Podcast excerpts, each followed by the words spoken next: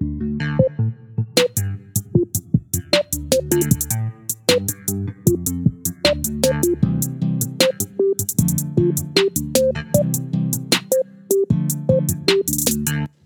and welcome to episode 50 of the Figure Podcast, a monthly conversation between George Parkin and Charlotte Lorimer.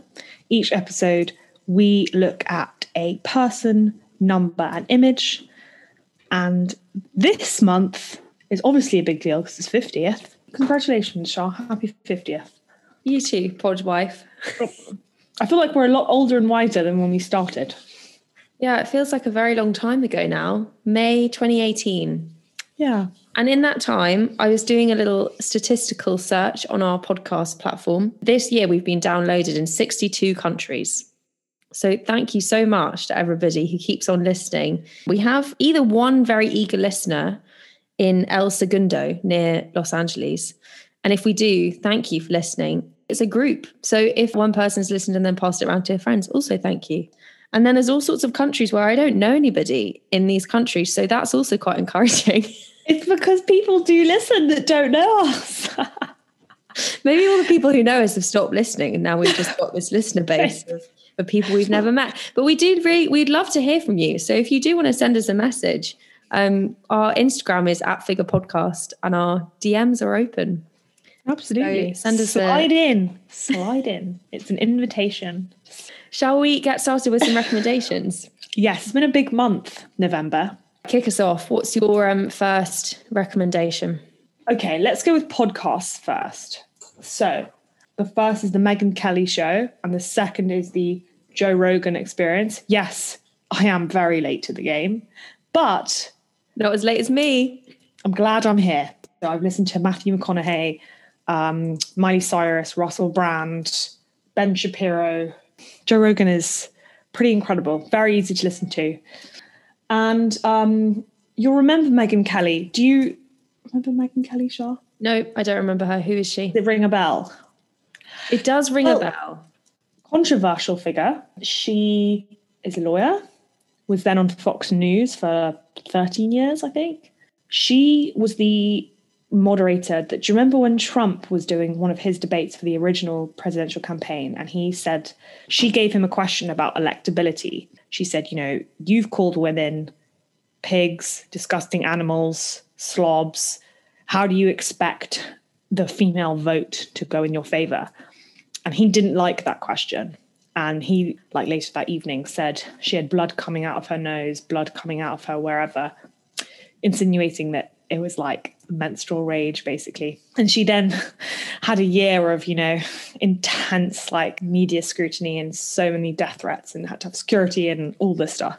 And she's a very interesting figure to watch because she's very she's just extremely resilient like doesn't she doesn't come across as anything breaks her she was in the film bombshell really good film it was about the story of fox news and the harassment uh, case against roger ailes and she's kind of the main character in that Anyway, she moved on from Fox News to MSNBC and had her own show. And she got fired suddenly because she was talking about blackface. And I think she made a comment, something like, you know, when I was younger, blackface was deemed okay if it was a Halloween costume.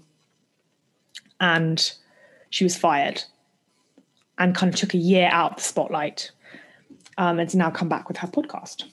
And I really enjoy listening to it. It's very down the line in terms of its political point of view, and she has lots of interesting people that she invites on, lots of interesting conversation. Is it um, something you listen to because you don't necessarily agree with everything that she says and you find it interesting to entertain a different point of view? She's definitely like slightly right wing, I guess. She has very interesting thinkers on her show. And I think the main points that she's making about freedom of speech is actually the most important liberty that we all have.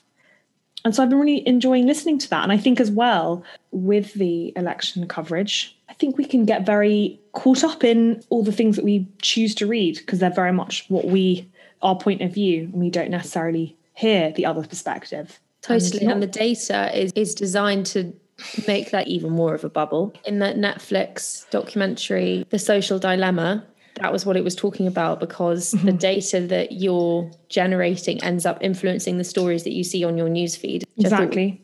Really dangerous. And she talks a lot about cancel culture because obviously she got cancelled, as it were. Whereas Justin Trudeau, president of Canada, has actually dressed up in blackface, like done it himself, not talked about it, done it. And he was not cancelled. I think there's just like a lot of weird double standards going on, but also argue as well because she's also female. I think that doesn't help. Mm. Um, and with the Donald yeah. Trump thing, do you think that that was sort of the the first spark because she had obviously angered people who supported Trump, and then they were the ones who that doesn't that seems very counterintuitive that then if she had hate from Trump supporters that then they wouldn't like what she said about blackface.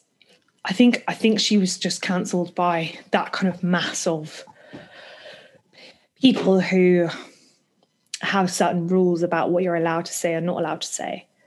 Um, I think it's really dangerous. People are, you know, we've spoken about this a lot, like off podcast, about how actually, like, where are the lines of freedom of speech nowadays?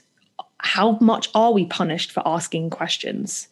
And surely the power of education is in asking questions and being curious and again that's not to say that what she her comments were right or wrong but the fact that this person's very experienced person with 20 years of broadcasting experience got fired it's just like what what why? Who decides that? Well maybe there were other things that we don't know about but um probably. There's always a bigger story but i agree it's it's a real double standard. Yeah. So so yeah i enjoyed her podcast. It's really insightful really interesting I've also started reading uh, Barack Obama's autobiography. I'm about halfway through. Really good. It's called A Promised Land, and it takes you through the story of the, his campaign and the early days of his presidency. Great. Uh, okay, we have got to talk about The Crown next. Okay. What are your thoughts? Loved it. Watched it. I, I had a hard time rationing it. I watched it every single day it's just a beautiful viewing experience. You know, they obviously have so much budget for this, and it is wonderful. I loved learning all these different things that I didn't know about events that had happened. And, you know, getting texts from people being like, did Diana really perform in a theatre in front of everyone? And then people being like, anyone could tell you that Charles would find that horrendous. Why on earth do you think that was a good idea? That sort of thing. Reliving the Thatcher years, actually thinking about, God, what was it like in Britain in the 80s? Uh, growing up, I grew up in a household anyway that idealized Thatcher. Uh, and looking at the reality of a lot of the decisions that she made. Not that this is necessarily factual, but I did look up most of this afterwards, and all the events that happened are true. It's just the dialogue that is made up. But they did not hold anything back. If this were my family, be hard to watch. I don't think I could watch it. It's harsh. Paints the family in a very difficult way. But you do end up having sympathy, I felt, for everyone involved. Other than the Queen, actually, I did think the Queen was just overall, I was just like, Oof. That's interesting. I thought Olivia Colman was much softer and more like easier to get to know in a way in this season. In the last one, she just felt so distant and cold, and I didn't really warm to her at all. And in this one, there were just certain things she's like, "Who is Billy Joel?" it's things like that, and there yeah. with like she's there with her corgis and little details. I just really thought it was done very beautifully and i agree it's just it's incredibly nuanced though you you have a really full deep understanding of each character and where they are and you're right it's just this um it says they're talking about in my favorite episode which was the one on mental health and the Bowes-Lyon family members who were locked away did you know about that I had no idea about that. No idea either. Nothing. No idea. It's this capsule episode. Helena Bonham Carter is absolutely sensational in it. And you don't have to watch any other episode of The Crown to watch that one episode for right. one hour. learn about them, dive in, get some incredibly dramatic, beautifully written scenes, and learn something about a family, well, like many families who've locked people away when mm-hmm. it hasn't been mm-hmm. psychically or for whatever reason, it's just a different culture in I hope that there's a different culture in Britain today, but we still have a lot of taboo around certain topics.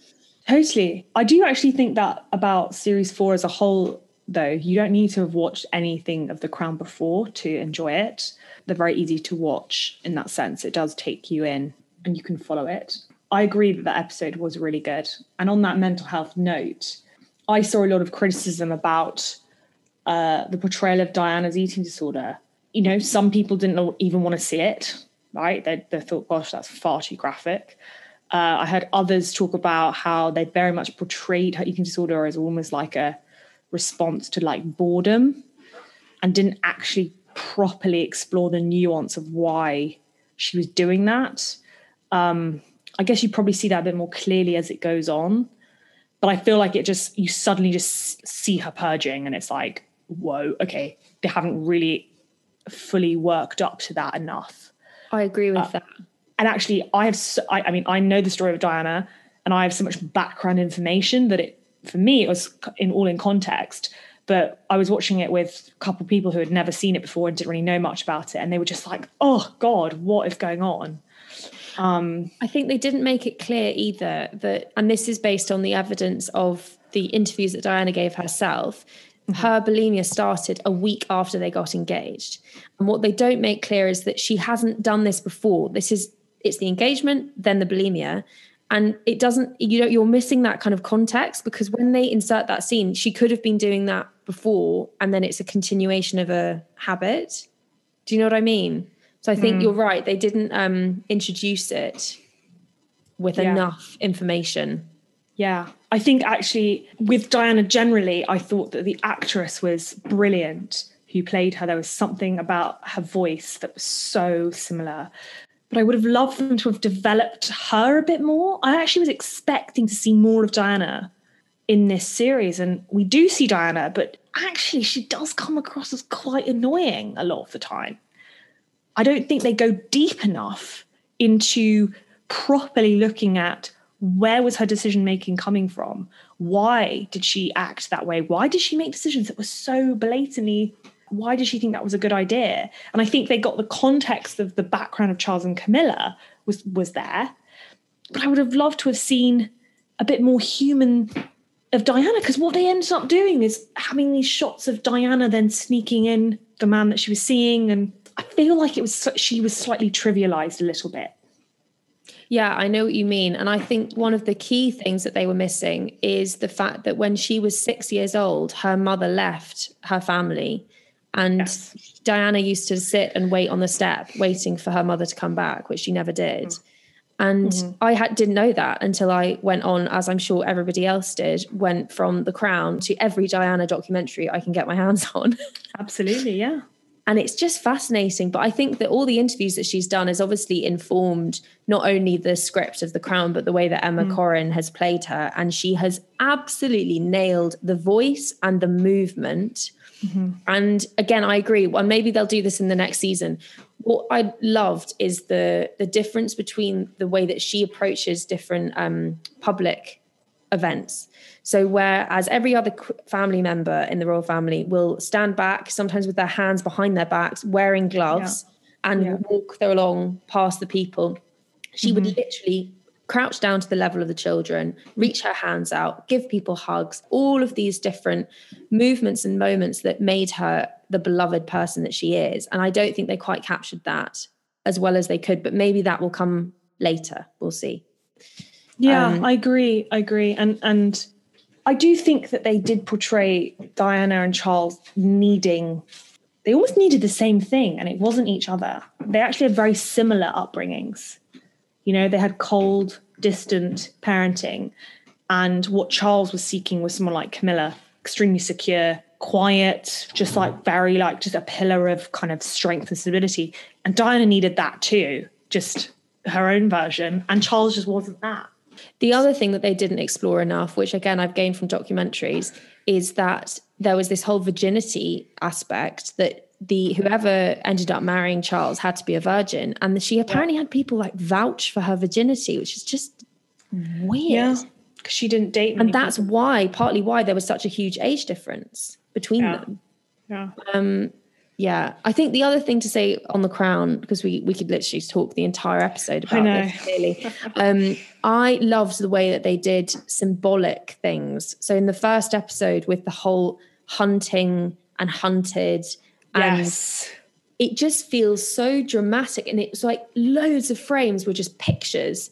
And there was very little dialogue in lots of the episodes, but you got the story completely.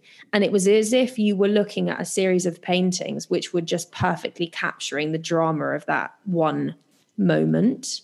Absolutely. There were certain moments, though, that I thought that they made it too harsh or too threatening or too cruel for, from members of the royal family.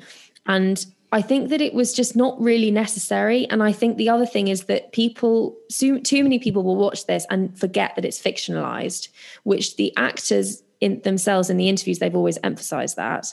But it's almost like the crown has got this reputation and from the early seasons where they've had all these researchers I mean it has been incredibly close to the truth in previous seasons. And it's like they've gained all that trust and then they've got to season 4 and then they've really over dramatized it in lots of ways. And now we're kind of questioning and we're googling constantly of like did that happen? Did that not happen? But it all did, to be fair. Every event did happen, and the totally but the Um, dialogue i think has been over dramatized into Yeah. in lots of scenes and we don't know if the dialogue in the earlier seasons is right either. I mean, that's that's been dramatized. I know what they were trying to say in the episode with Thatcher and favorite children. The decision to make it look like the decision to go into the Falklands War was off an emotional decision because your child was missing. I thought that was a very weird. the timings don't line up on on. that one i don't No, think. I think they're um, a year off. Yeah. So I thought like that was weird to put that in. it's also sometimes a bit annoying when they've put a huge historical inaccuracy like that in like the timings or with charles and the avalanche. He they never suspected that he'd died. And i don't know that it actually added enough for them to justify having bent the truth that much. Moving on i have two quick podcast recommendations. One of which is Kristin Scott Thomas on Front Row, talking about why she took up the role of Mrs. Danvers in Rebecca, which we talked about last time, and a whole deep dive into her career. And it's just wonderful. I loved it. Um, the other is Dolly Alderton on Jay Rayner's podcast, which is um, called Out to Lunch. Have you ever listened to this? I listened to that episode. It was great. Did you like it? Yeah, it was great. It's a really beautiful podcast. And actually, Dolly said on it that she loves listening to that podcast as well. And she listened to it through lockdown because she was on her own and she was really missing that background noise of people at a restaurant. And it was so comforting listening to everyone just there, like clinking their glasses. And it's really lovely. I'd recommend that podcast very highly. And lastly, I want to do a little dedication to the High Low, which is Dolly's podcast with Pandora Sykes. And if it hadn't been for the High Low, I don't think that I would have agreed to start this podcast. Um, and it's, you know, we come from very similar backgrounds, and maybe that is too much of a bubble, but there is a certain amount of comfort that comes from seeing two people who are also young women have similar voices to us, which I've sometimes felt very self conscious about and just discussing things, having fun, learning about things and sharing it. And they haven't got a background in presenting or radio or and they've just done it and they've brought a lot of insight and a lot of great recommendations and a lot of fun to a lot of people. So they are ending after four years. I can't believe I actually can't believe it, but I guess fair enough. Sort of all good things do come to an end. And in all honesty, I stopped listening to it probably from August of this year. I used to listen to it religiously every week, like wait for it to come out, that kind of podcast. And when I did listen to it, I still loved it. But actually, I feel like it got too big. Like it was too successful. And with too much success comes too much criticism. And then it means that they can't have the creative freedom that they did back in the day. I agree with that. And I think that actually in the last couple of months, they've brought it back to what it closer to what it used to be when there was more freedom and more silliness, which I've really, really enjoyed. But I think there was a dip in the middle where they did get, they clearly were under so much pressure that it did impact Yeah.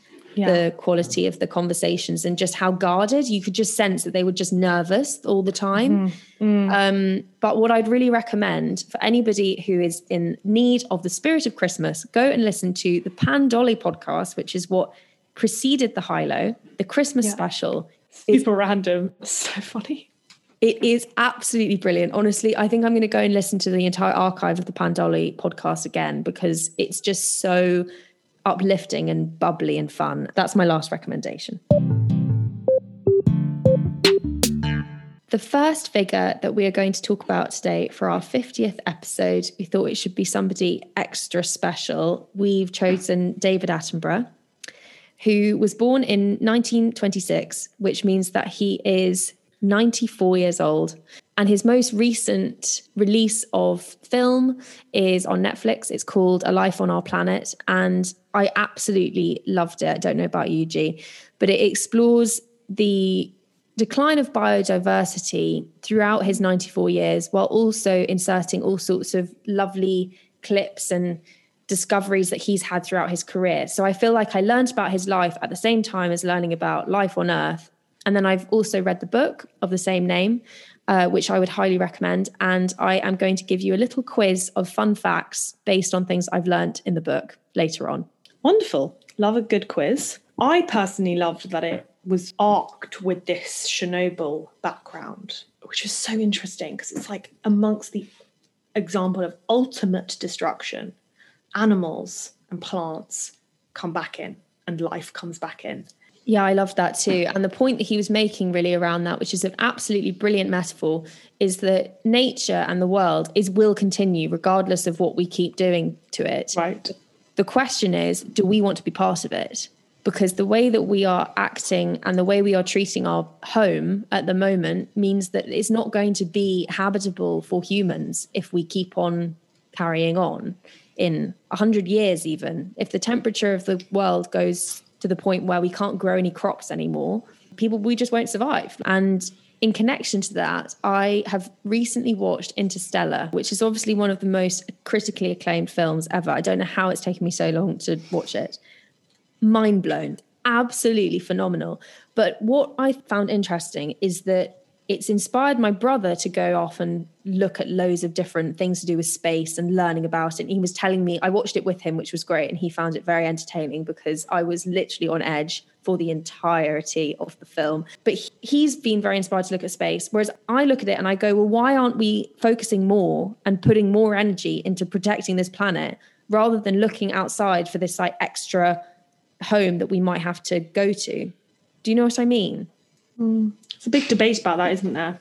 Is the money better spent not exploring space? I can see both sides. I think why not explore space and planets? It's it's it's part of our universe as well.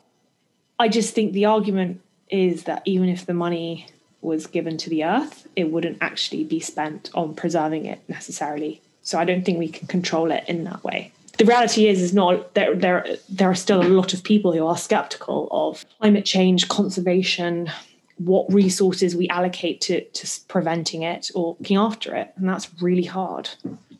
Yeah and i think to that point it was very interesting that they focused on biodiversity for the film on netflix and for the book mm. because that is an undeniable marker of the health of our planet and one of the quotes that I really loved from the book is the greater the biodiversity, the more secure all life on Earth, which just sums up the whole purpose of David Attenborough as a person, really, that that has been his life's mission. And I think the ripple effect that he has had. I mean, how many conservationists has he inspired? How many actually species of animals has he saved? Because by going into these places from as early as 1954, and showing people clips of animals they'd never really seen. I mean, some may, maybe you've seen it in a zoo, but that's nowhere near the same as seeing it in the wild. And things like saving the whales and the all the work that he did with gorillas, and it's just incredible the the impact that one man has had on so many generations. And his voice will forever comfort hmm. everybody. I think I, I think as well the way that he's able to create films. You know, we've all seen Blue Planet since I was tiny, and to create such beautiful films for every age group that everyone can enjoy. Do we actually all look forward to it on a Sunday night? Even at university, we all watched it every Sunday. Yeah, absolutely. And it makes me think about the relationship between technology and conservation because mm. that was something that struck me through both the film and the book that as technology has developed and allowed us to do different things, that has heightened people's interest and then engagement in the planet. Mm-hmm. So, for example, there was a um, man called Bernhard Grzimek and his son. They flew a plane over the Serengeti, and that was when they realized that this Serengeti, which to anybody standing in it would seem endless, did have limits. And then that influenced the way that we thought, well, if it's got limits, we need to then protect it. And so that's like a huge psychological shift. And the same with when Apollo 8 happened and they took the photograph of the whole Earth. Again, that mm. generated a lot of interest, a lot of engagement. And then that has brought more money into conservation. And yeah, I agree with you. Just going back to a previous point of if you put money from space into money on the environment, that wouldn't necessarily make an impact. But I think with Interstellar, what I really was frustrated about when I finished seeing it is that the number of insanely intelligent people that we have on this planet, if everybody had some kind of focus on the environment, we would be able to solve so much. And money is one part of it, but it's like energy and mind and bringing everyone together. And the number of incredible companies that we've got, if everyone just came together, like what could we do? And I think that's I David Attenborough's role, really, is he's trying to, he is bringing people together in as much as a way as he can. And he's the perfect person to do that because, you know, he's not political, he's not hated by anyone, he's not controversial. Everyone agrees that, along with the Queen, he's sort of number one national treasure. Totally. Do you want to um, do the quiz before we move on? Yes, go. Okay. Which country changed its index away from GDP to pressing national concerns, which means that it's more planet conscious? Any ideas? No. New Zealand. Oh, of course. Of Obviously. course, it's New Zealand. Which three nations generate electricity without fossil fuels? Finland. Close, but no, not that I Denmark. know. Nope. Iceland. Oh. Paraguay Albania. Isn't that amazing? Great combination. Okay. All of their electricity comes from renewable energy. Um, and then I'm going to do another positive one. Oh, am I? No, all of them are negative. 50% of the impact on the environment comes from a certain percentage of the population. Do you want to guess how much population is making 50% of the impact? Oh, you mean it's like a tiny percentage that's making half of it? Uh, 5% bit more than that, 16%. So it's sort of, you know, it's like the richest people with, you know, the, fly to China for the day. Yeah, exactly. The, the other stats that I thought were really interesting is that wild animals are only 4% of the mass body, like weight of everything on Earth. So it's humans and it's domesticated animals or farming animals are 96%, and then wild animals 4%. Wow. Not crazy. And I just want to finish on the action points that he gave curbing population size. And he points to the evidence that the one child policy is no more successful than equality between genders, people in a country. So the more we have education for girls and rights for women and access to contraception, all of these things, those are effective. Eat less meat, use renewable energy, and protect our oceans. And his whole section on the book on fishing and overfishing is fascinating. But yes, there are lots of things that we can all do as individuals to help turn this around. The second statistic that we're going to look at today is that between 20 and 30% of synapses in the brain of hibernating animals are culled during winter and then are reformed in the spring. And the reason that this is significant is because Cambridge University has been studying this in relation to cold water therapy.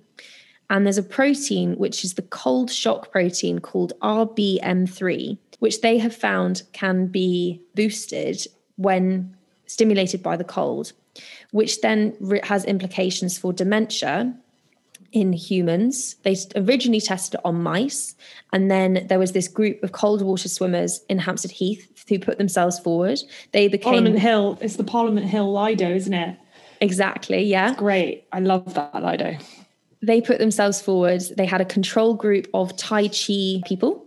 And they have found that the people who were doing cold water swimming had significantly higher levels of this cold shock protein. And then that has implications for a whole number of different um, conditions and and illnesses, but dementia being the key one. And one of the reasons we wanted to talk about this, I guess, is because we are big fans of Wim Hof, who is known as the Iceman. And previously, he's been under a lot of scrutiny, and people saying, well, he's just a genetic anomaly. Like, this isn't something that you can replicate. And how, how can you make all these big claims? And it doesn't do this, and it's just crazy, and all of that. And people really are looking at this with a lot more seriousness now. Well, he actually has been published in many scientific journals because not only has he proved through his own method that he has been able to ward off for example they've injected like e. coli into his system. And he's managed to prevent his body reacting to the e. coli.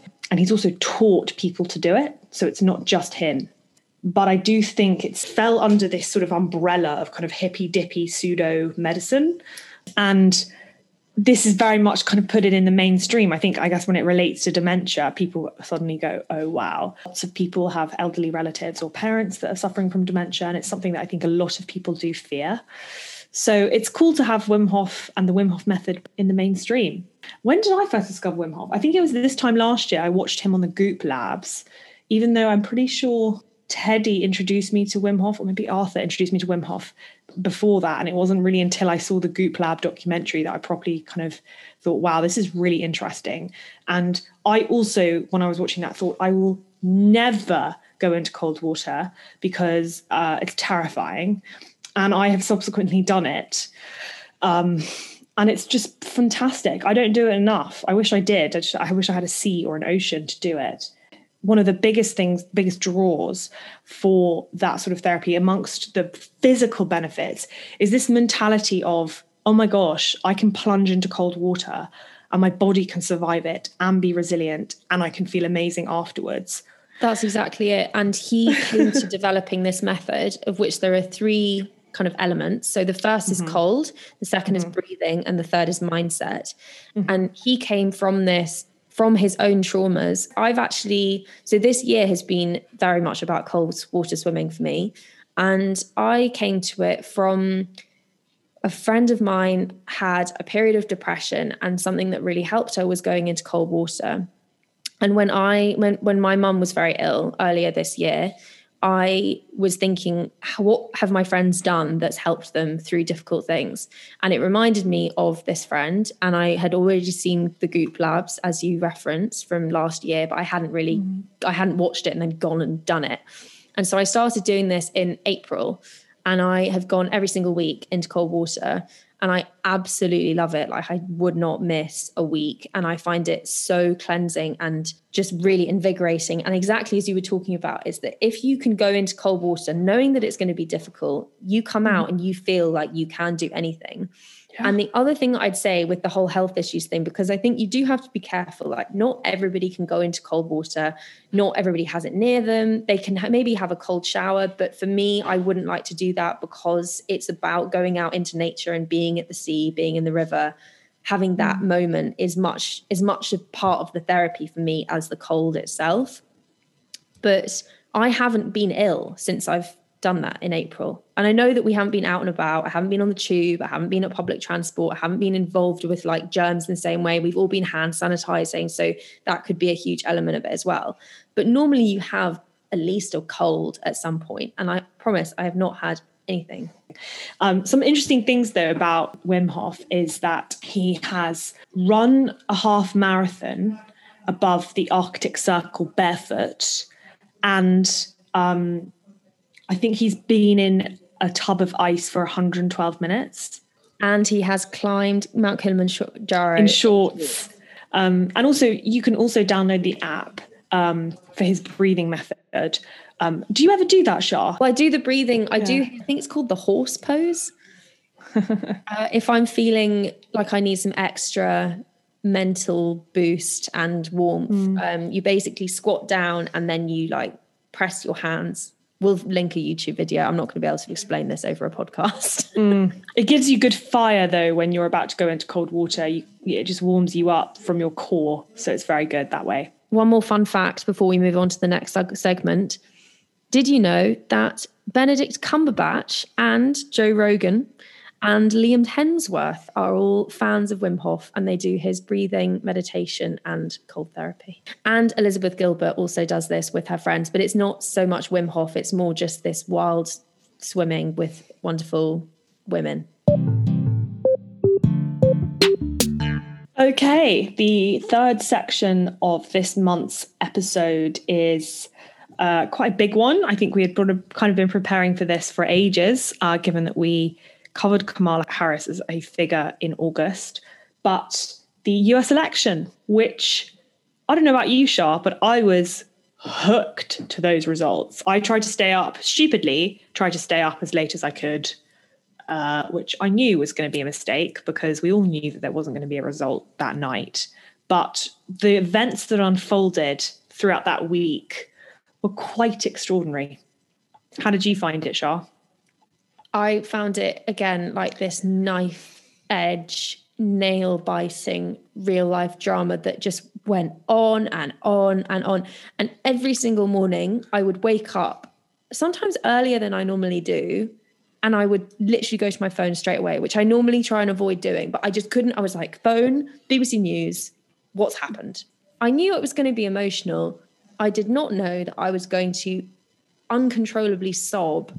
And I think that it was because of this sense of relief of not having this person who represents so many things that are wrong with the world at the top of one of the most powerful countries and realizing really what the last four years has been like. I think that I would feel similar if Brett Kavanaugh is replaced.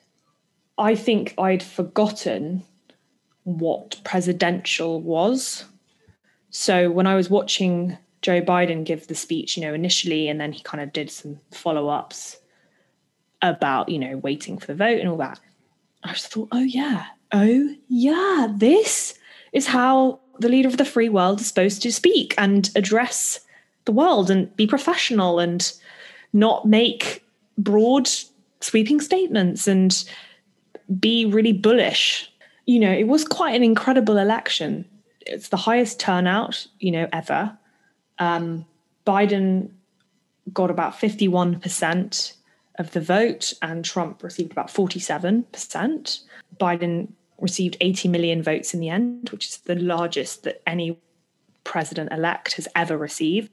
Electoral College was, I think it's 306 to 232 obviously there are a few states that haven't kind of been set in stone, but that won't happen until the 14th of December when all the electoral college come together and they vote. So when I was looking at the map yeah. of um, the election, which is our figure, for me, sometimes it seems like there's more red geographically than there is blue. But then that's mm, the way that density. the American yeah, that's the way that the American system works, and it's based on the number of people in each state, and then that's why mm-hmm. they have a certain number of points, right? Mm-hmm but the closeness of it. So Arizona, it was 49.4% to 49.1%. And in Georgia, it was 49.5% to 49.3%. Yeah. That is just so close. Yeah. And and mainly that's the changing demographics, right, of the big cities and more Democrats registering to vote, and having this kind of massive discrepancy between the inner city population and the more rural population. And like you said, it is really close. You know, in Pennsylvania, it was still close. And early on in the night, you know, Florida was called really early for Trump. He won that very easily. There's a high Latino population, and they increased their turnout for Trump even more um, in this election. The only the only demographic that actually decreased for Trump was white men. Every other demographic increased. So that's including black vote, women for Trump, marginally. Is this numbers or percentage? Because surely if more people turned out, then the demographic will increase. Percentage. I mean, by a f- small amount. You know, we're talking from sort of like 8% to 11%, that sort of thing. I think it's very important to remember this was not necessarily like an amazing night for Democrats. And I think that's one of the reasons why we've got to say, look, yo, Trump, if the Democrats were actually wanting to cheat, they would have increased what it would have looked like for them in the Senate and Congress, not just the, the presidential election. Because actually, he's going to have a really hard time getting a lot done in the first two years before the midterms. I mean, I don't know. There's going to be so much analysis of this election for a long time. We still don't even have a proper concession speech from Trump. I think there's been one interview of him speaking publicly since, but it's so unprecedented, this whole situation. I think they've now started the transition for Biden's new cabinet, but it's a massive issue that Trump hasn't allowed this to happen sooner because the delay you know, when we look at the 2000 election with Al Gore and Bush, there was a 37 day delay while in Florida was recounted. And a lot of um, political analysts actually weigh a lot of the 9 11 attack into the delay of that handover because of the security issue. So thank God that Biden has been a vice president so he actually he's in the know a lot about this sort of thing to be fair trump has the, the right to contest what he wants to contest and he's done that and i'm pretty sure all of the lawsuits that he's filed have dropped bar a couple. I think there are a few still in michigan and wisconsin. Whether he will go to the inauguration who knows? Whether he will run in 2024 who knows? I hope he gets banned from twitter. That will be a great day. Because no, I disagree. I disagree. You ban Trump from Twitter, you are lighting the fire which got him elected, which is shutting down people with political views that we don't agree with. That is true. The reason I said that with him and Twitter is because as a world leader, you have different rules. I just want him to be treated in exactly the same way as everybody else is. I think that's what I have an issue with because just because someone's a leader doesn't mean that they should have extra freedom of speech. I mean, it goes back to what we were talking about in the introduction, doesn't it? Because that's been the whole issue around Trump and Twitter the whole time. Yeah, it, true. But we also have to we also have to bear in mind that, and this is going to be quite a controversial point of view. And I feel like I'm going to preface this by saying, I voted for Biden. I'm very happy that Biden is president. I'm not at all saying that I'm a Trump supporter. However, we have to acknowledge that the press both here and in America, have never, ever given Trump positive coverage or highlighted a single thing that he has done well. And like it or not, there are things that he has done well. And I think that actually we have to be so careful as a society. And I think Biden does know this, right? Which is why he's not necessarily engaging in all kind of inflammatory rhetoric. But that's very very dangerous that you know that's one of the reasons that he's there is because huge parts of the population are seeing points of view that are portrayed in the media and think that absolutely doesn't re- represent me. Trump comes in bullish as he is and is like i'm going to stand up for you. I'm going to stand up for you and you and you and you. And they go yeah that's my president. Yeah i think it's a very good point to make but i think that for me regardless of what somebody does and their policies and what they have as their action points and their priorities. Leaders i think that this is really what the um, the coronavirus has very much shown as well. It's lots of leaders have done things wrong but some people have led in a way where it's comforted people it's reassured people it's made them feel welcome and and just guided in a sense. And i think that's where jacinda ardern is just flawless. Like regardless of whether she's made a you know spending decision that people don't like or not give enough money to this or that. It's the way what she represents and her values and the way that that trickles down into the rest of society cannot be underestimated. And i think that is what i'm so relieved about with biden because we've got this family man who this was quite a few years ago he sent around a memo to, to all of the people who work for him saying if you do not take time off to go to family commitments. These include graduation, if there's an illness in the family, marriages, bar mitzvahs, everything. I will be disappointed that you have not taken that time off. I mean, what a contrast, especially in America, where time off is they've got a completely different culture and attitude than the, the UK. And it, it's things oh, like that that I just think I just am so happy that we have that person at the top now. And even if they are limited by the Senate and all sorts of other things, it is that person on the poster who calls out racism in the country and who references the poet Langston Hughes, who is an African American poet, part of what's called the Harlem Renaissance. And I, I just love that reference, which is a poem, A Dream Deferred. It's just so different, such a right. huge, huge difference. What I love so much about this cabinet is it's so diverse. I think the communications team is completely female. They have the first woman as head of the Treasury. They also have a woman in the Director of National Intelligence role and as the ambassador to the UN. And they have politicians who have been refugees themselves, who are heading up the immigration and like home office equivalent. And I just think, gosh, what a modern American cabinet this is. It's so exciting. I cannot tell you how excited I am about it. The fact that as well that we have a female vice president. I just never thought I'd see that in my lifetime. And I just, I'm so, so happy. I cannot tell you. What would you say, just playing devil's advocate, to people who would see that headline of all women communications team and say, well, is that diverse? I think you'd have to look at the cabinet as a whole. Uh, I think there is still more men than women overall. The team that he has in terms of that communication team are all extremely accomplished and talented in their own right. I understand that criticism. And, and, and yes, I think overall we need to make sure it's 50 50. The, the way to combat lack of diversity is to not necessarily completely overhaul it. And therefore we have women in charge everywhere. Because you're right, that's not diverse either. But I don't think that's the case in this scenario. Elements of your identity can become quite arbitrary, but they can represent a way of marking of like okay we've got lots of different opinions here that's going to make us really good at making decisions because we mm. will be covering lots of elements that you might not otherwise have thought of. Yeah, absolutely. I also have had so many people just message me and just be like, oh my God, Biden is so old.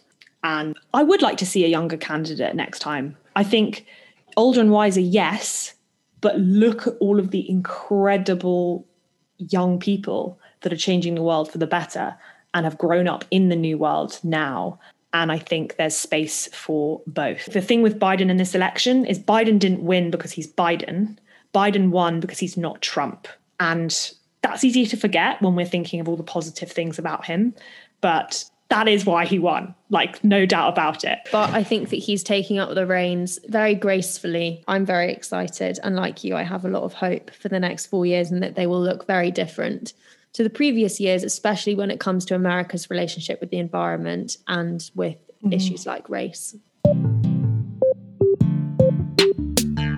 Thank you for listening to this month's episode of the Figure Podcast. As always, you can find us on Instagram and Twitter at Figure Podcast. And please, please let us know what you think. Get in touch, leave a review, tell us where you're listening from. What do you think about the US election? I'm dying to know. Thank you so much to everybody and just all the listeners that we've ever had. We're just so happy that we still have people listening to us, and we will see you next month.